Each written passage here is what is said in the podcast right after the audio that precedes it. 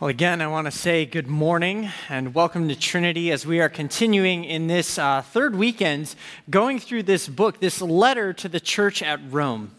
And as I said at the beginning of this entire series, what we're going to see as we go through this book is really Paul kind of circling around three major themes namely, what is the gospel, who is it for, and how should it shape our lives? That these are really kind of the questions that drive his letter. And over the past, uh, last week, we, we talked about who the gospel is for. We, we talked about it's for everybody because everybody needs it.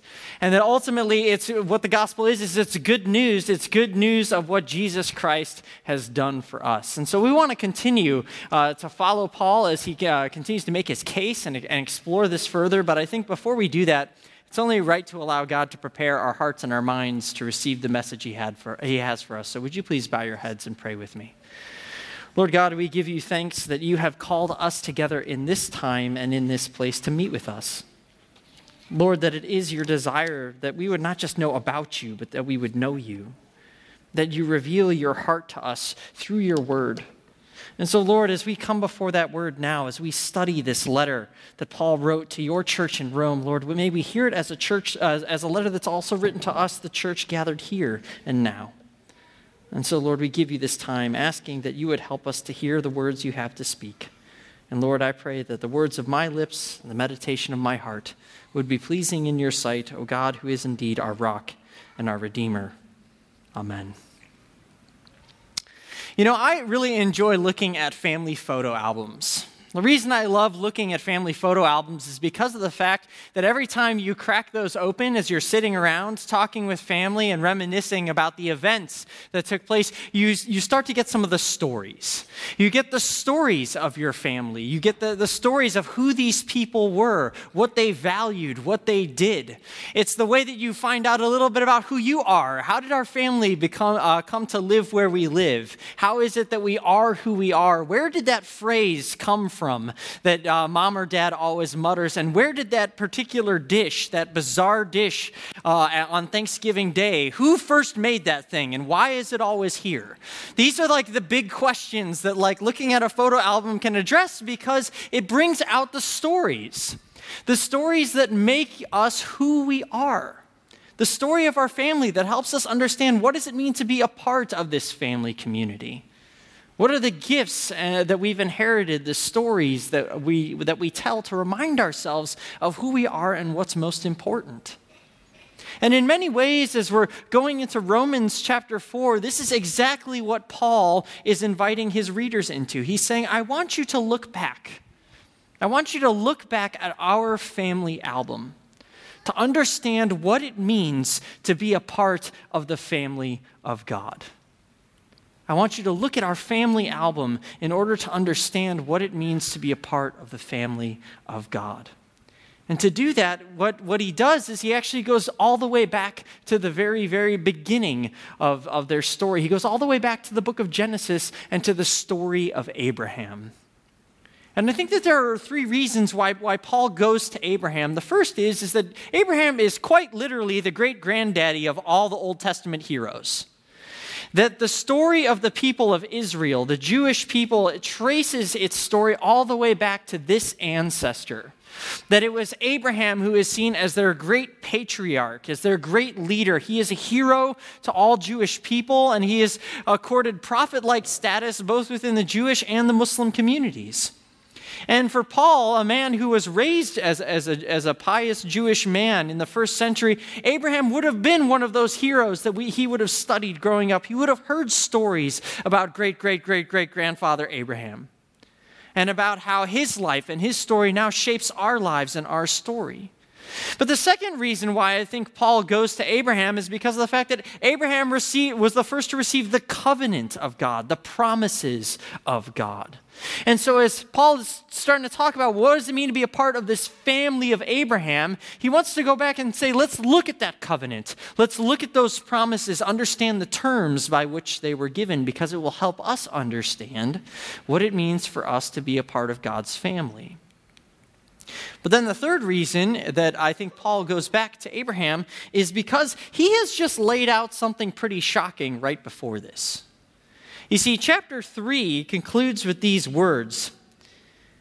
It says that, um, but now the righteousness of God has been manif- manifested apart from the law. Although the law and the prophets bear witness to it, the righteousness of God through faith in Jesus Christ for all who believe, for there is no distinction.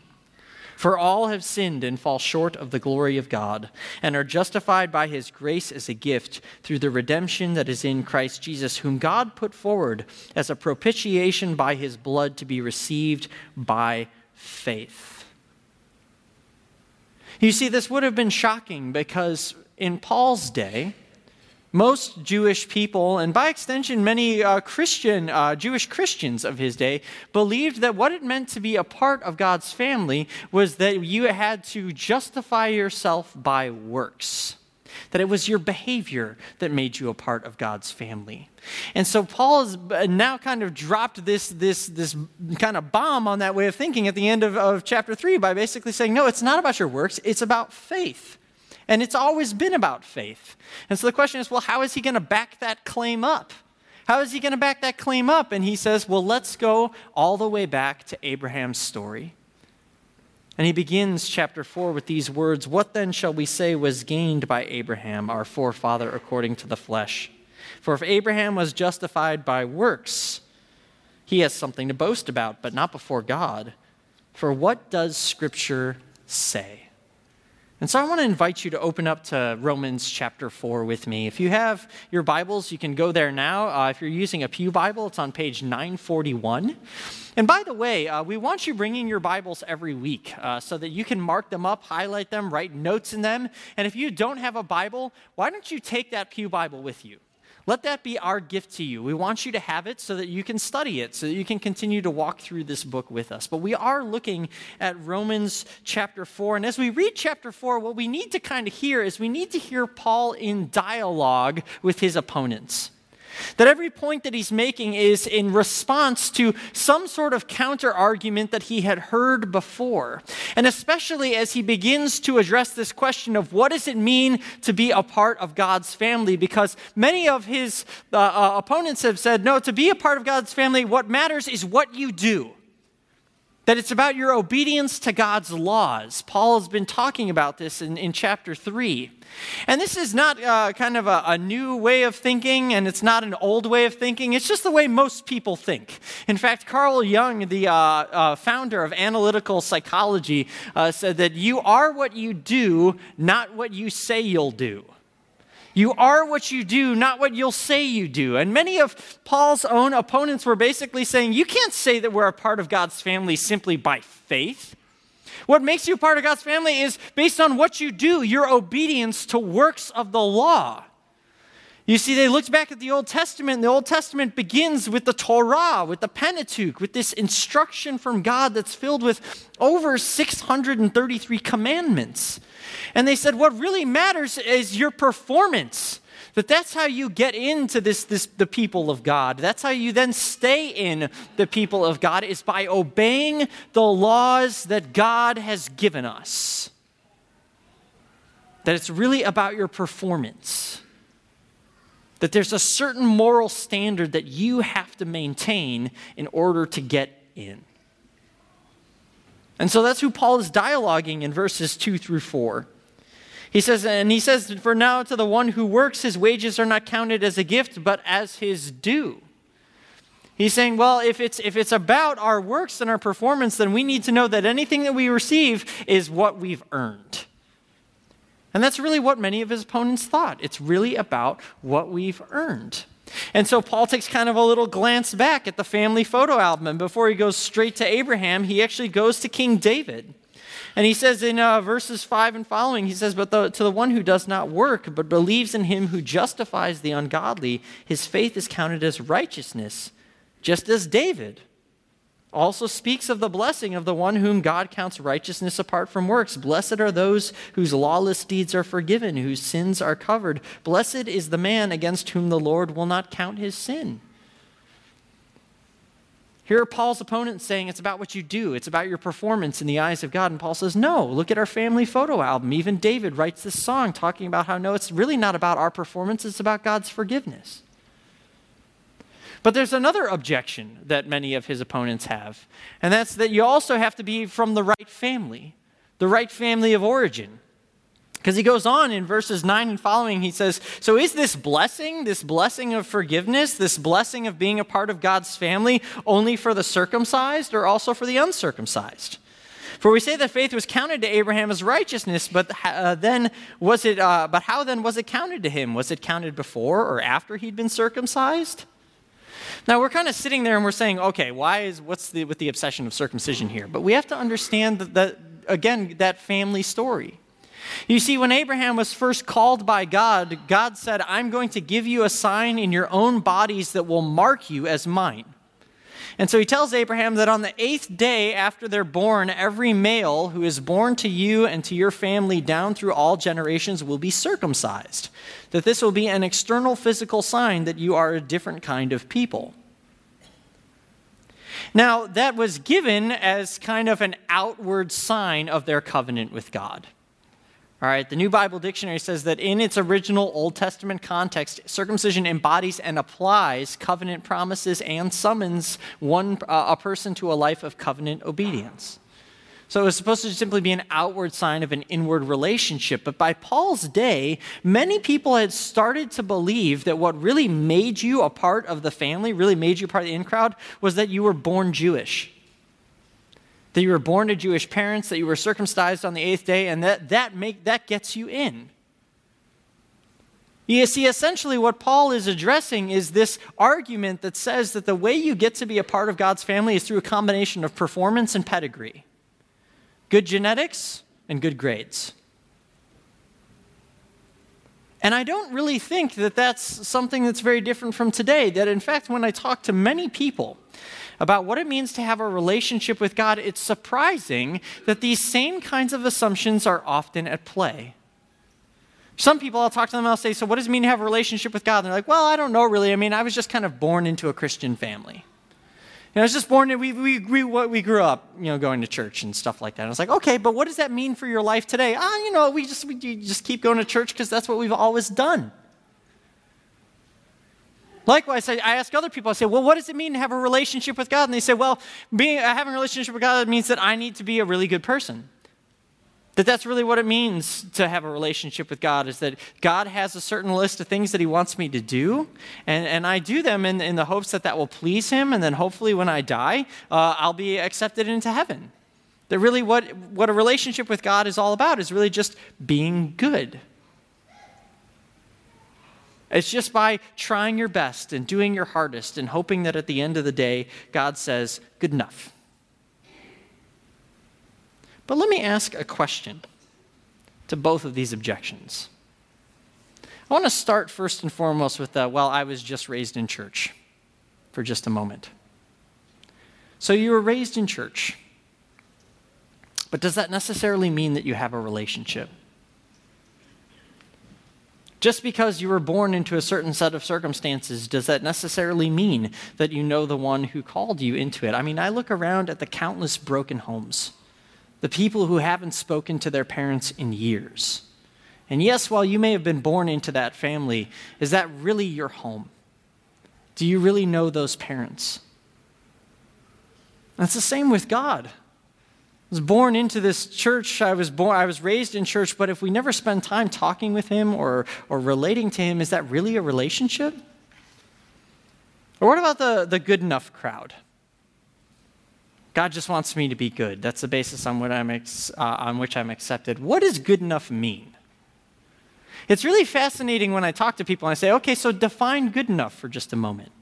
And people give all kinds of interesting answers. They say, well, you know, it's to treat your neighbor as you would want, as you yourself would want to be treated. You know, it's don't lie, don't steal, don't cheat, okay? Try to serve other people, be a really good person, you know, work to be at peace with everyone. Don't lie or gossip or do stuff like that. And what basically comes out is like a smattering of like Hallmark moralism combined with a vague understanding of the Ten Commandments, right? And then I say, okay, that's, that's interesting, but now let's do a thought experiment for just one moment. Let's take your definition of goodness and let's look at all the years of your life from the moment you were born up until now. And let's not just look at what people, what the, the face you put on in public. Uh, what if I had a video camera that also could show everything that you've done in private? And more than that, that it could also play back the thoughts in your mind and in your heart. I want to play all that back. How well do you think you would do living up to your own definition of what it means to be good?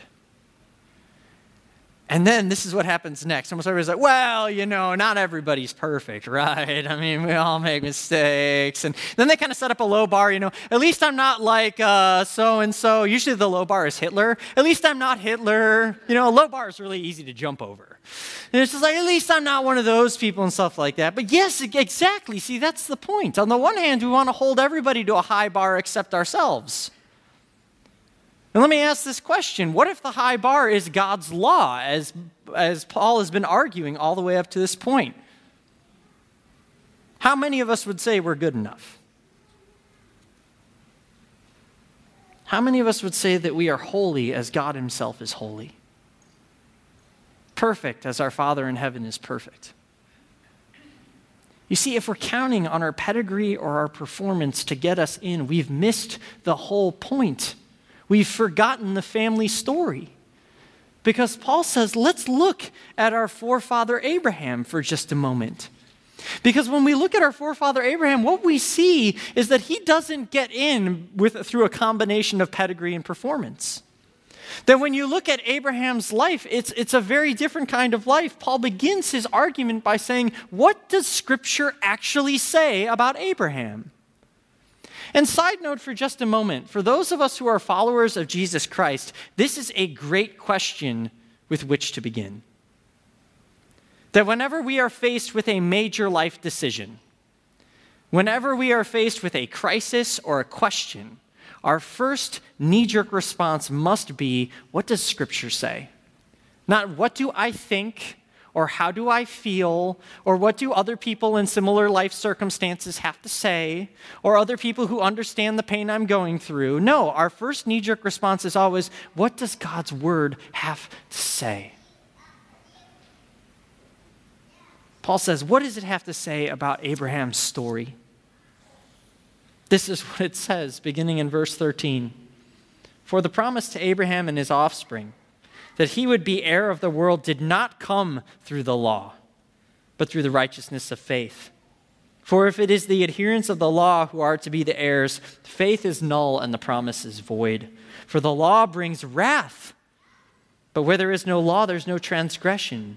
That is why it depends on faith, in order that the promise may rest on grace and be guaranteed to all of his offspring not only to the adherent of the law, but also to the one who shares the faith of Abraham, who is father of us all, as it is written, I have made you the father of many nations. In the presence of the God in whom he believed, who gives life to the dead and calls into existence the things that do not exist. In hope, Abraham believed against hope that he should become the father of many nations, as he had been told, So shall your offspring be. He did not weaken in faith when he considered his own body, which was as good as dead, since he was about a hundred years old, or when he considered the barrenness of his wife Sarah's womb. No unbelief made him waver concerning the promise of God, but he grew strong in his faith as he gave glory to God, fully convinced that God was able to do what he had promised. This is a great summary of the life of Abraham. Because you see, Abraham's pedigree certainly didn't commend him. He was born among pagans in Babylon. He was a wandering nomad with almost nothing to his name. Furthermore, he wasn't uh, commended because of his performance. You look at the life of Abraham, and what you see is that while Abraham at moments shows great courage, most of the time he lies, he cheats, he hides out of fear. He often, at times, doesn't even obey what God tells him to do, trying to take matters into his own hands, and at times makes it worse.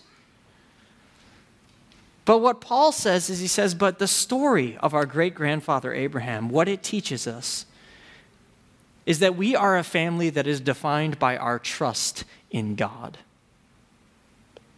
That that was the promise to Abraham, that because of his faith, because of his faith, he would become the father of many nations.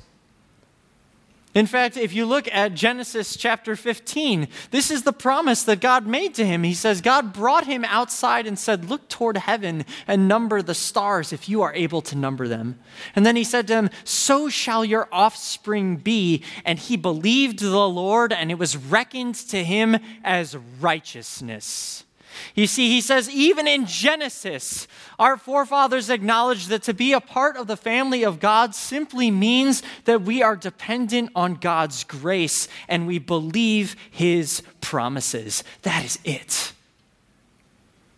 That we are dependent on God's grace and we believe his promises. Abraham knew that he was old, that he couldn't have a child on his own. He knew that he came from nothing and that he had nothing to his name. And he knew the many times in which he had fallen short. And yet, what Paul tells us and what we see when we look at that family photo album is that he trusted that God was able to do what he promised. That Abraham knew that though he had nothing, he believed that God was capable of doing far more than he could ask or imagine. And so he followed. And he knew that he was righteous in God's sight, not because of anything that he had done, but simply because God declared it to be so. And then one day from him would come a promised one who would ensure that many nations would also receive that same promise. See, Abraham wasn't just the father of Israel, he wasn't just the patriarch of the 12 tribes. He's the father of every single person who puts their faith in the God who is able to raise the dead back to life.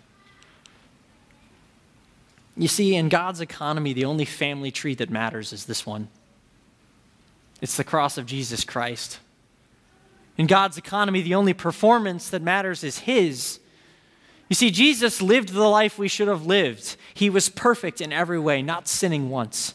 He died the death that we should have died. He went to a cross for our sins, for our shortcomings. And he rose again to new life to say, That promise to Abraham is a promise that I make to you. And all I ask is that you would trust me. Trust not in your own work but in what I have already accomplished for you, that you are my forgiven children. That's why Paul goes on to say this. He says, That is why Abraham's faith was counted to him as righteousness. But the words it was counted to him were not written for his sake alone, but for ours also. It will be counted to us who believe in him who raised from the dead Jesus our Lord, who was delivered up for our trespasses and raised for our justification. And this is good news for all nations because what it says is it says it doesn't matter where you come from or what you've done. It doesn't matter your family of origin or the pains of your past. It doesn't matter your shortcomings or the things that you failed to do. God says, You are welcome in my family. You are welcome because of what I have done for you. I have made you my child. My son came and laid down his life for yours so that you might live and always be with me. This is indeed a faith that every single person, from the highest to the least, can put their hope and their trust in. Paul says, This is the reason why I am an apostle, why I am a messenger, why I am a sent one. That though I was raised in a Jewish family, circumcised on the eighth day, a Pharisee among Pharisees, I go to the nations I go to the pagans and the Gentiles. I go to those who don't know the promises of God to tell them the good news that they can be a part of the family. That the faith of Abraham can be theirs because of Jesus Christ. That they can know that they are God's chosen people because of the love that He poured out for them through His sacrifice for them on the cross. Paul says, That is why I go. And I think it's no mistake that we celebrate that on this Pentecost Sunday. Sunday is indeed Pentecost when we celebrate the, the day in which Jesus poured out the Holy Spirit on all of his followers. And I want to turn there for just a moment. If you've got your Pew Bible, go to page 909. If you've got your own Bible, just go to Acts chapter 2, verse 1. Listen to what that first Pentecost was all about. And see if you hear some familiar themes. It says, When the day of Pentecost, this is after Jesus has risen from the dead and ascended into heaven, his disciples are in Jerusalem. And it says, When the day of Pentecost arrived, when his disciples were all together in one place, suddenly there came from heaven a sound like a mighty rushing wind, and it filled the entire house where they were sitting. And divided tongues of fire appeared to them and rested on each of them. And they were all filled with the Holy Spirit and began to speak in other tongues as the Spirit gave them utterance. Now there were dwelling in Jerusalem Jews, devout men from every nation under heaven. And at this sound, the multitude came together, and they were bewildered because each of them was hearing them speak in his own language. And they were amazed and astonished, saying, Are not all these who are speaking from Galilee? And how is it that we hear, each of us in his own native language? Parthians and Medes and Elamites and residents of Mesopotamia, Judea and Cappadocia, Pontus and Asia, Phrygia and Pamphylia, Egypt and the parts of Libya belonging to Cyrene, and visitors from Rome, both Jews and proselytes, Cretans and Arabs, we hear them, and we hear them telling in our own tongues the mighty works of God.